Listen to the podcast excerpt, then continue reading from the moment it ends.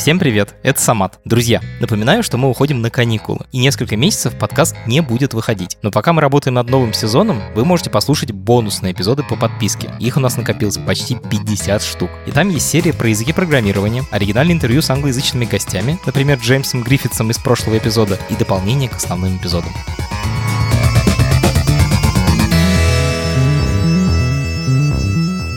Сейчас вы услышите кусочек из интервью с Амаром Ганиевым. Амар недавно приходил к нам в подкаст и рассказывал, как хакеры помогают корпорациям защититься от других хакеров, а еще как оставаться в безопасности в интернете. Обычно мы выкладываем такое в бонусы, но решили дать вам послушать то, что обычно слушают только платные подписчики.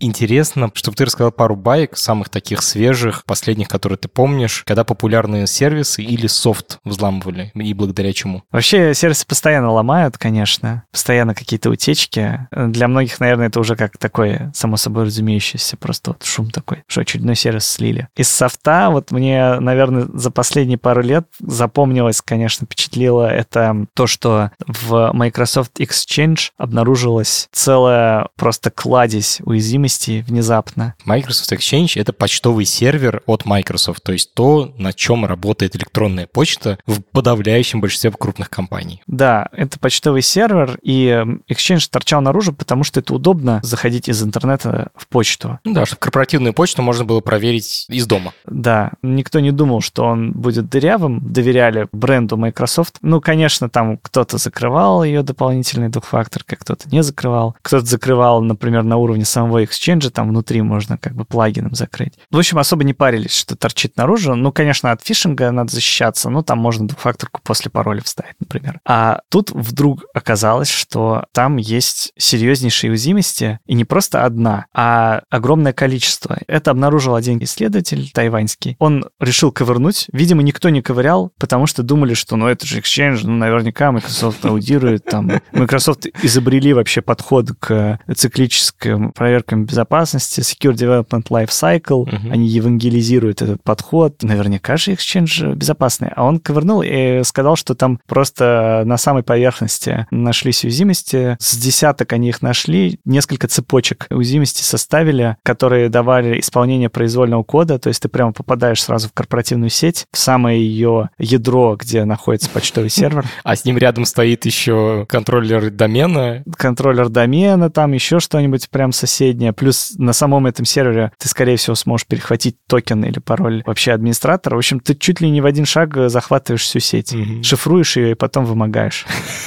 Ну, и там были другие э, цепочки, даже вот если эту, например, исправить, там можно было письма читать, просто учетки воровать и так далее. Он об этом узнал, отрепортил в Microsoft, поправили, Потом другие посмотрели на это, поняли, что капец. Король-то голый. Да, король-то голый. Оказывается, там столько багов. Все стали ковырять, и одна за другим еще там начали всплывать уязвимости. Оказалось, что там не просто как бы одна уязвимость, а прям архитектурный недостаток, который создает почву для таких уязвимостей. Фундаментально прям. О, Господи. И, кстати, еще был очень интересный момент, что он отрепортил это в январе, что ли, 21-го. После этого какая-то APT, Advanced Persistent Threat, группировка, то есть какая-то группировка группировка, связанная то ли с преступниками, то ли со спецслужбами некой страны, точно такую же уязвимость начала использовать. И это обнаружили. Обнаружил Microsoft и кто-то еще. И возникли подозрения, соответственно, что тайваньцы кому-то продали или слили, или их взломали, у них слили, или их заставили, там, их спецслужбы у них отобрали как бы эту информацию и пользуются ей. Но они провели свое расследование, заявили, что точно это не они. Ну, в общем, консенсус такой, что, скорее всего, из Microsoft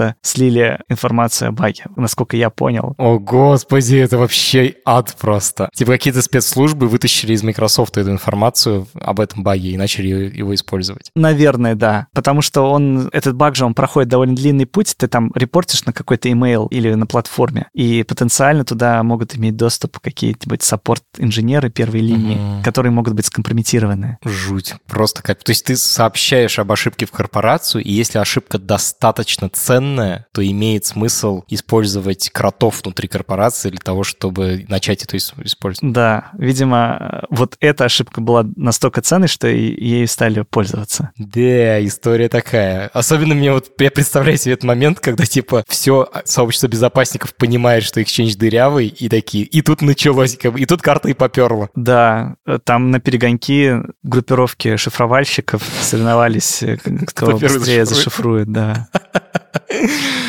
Ох, жуть. Очень крутая история.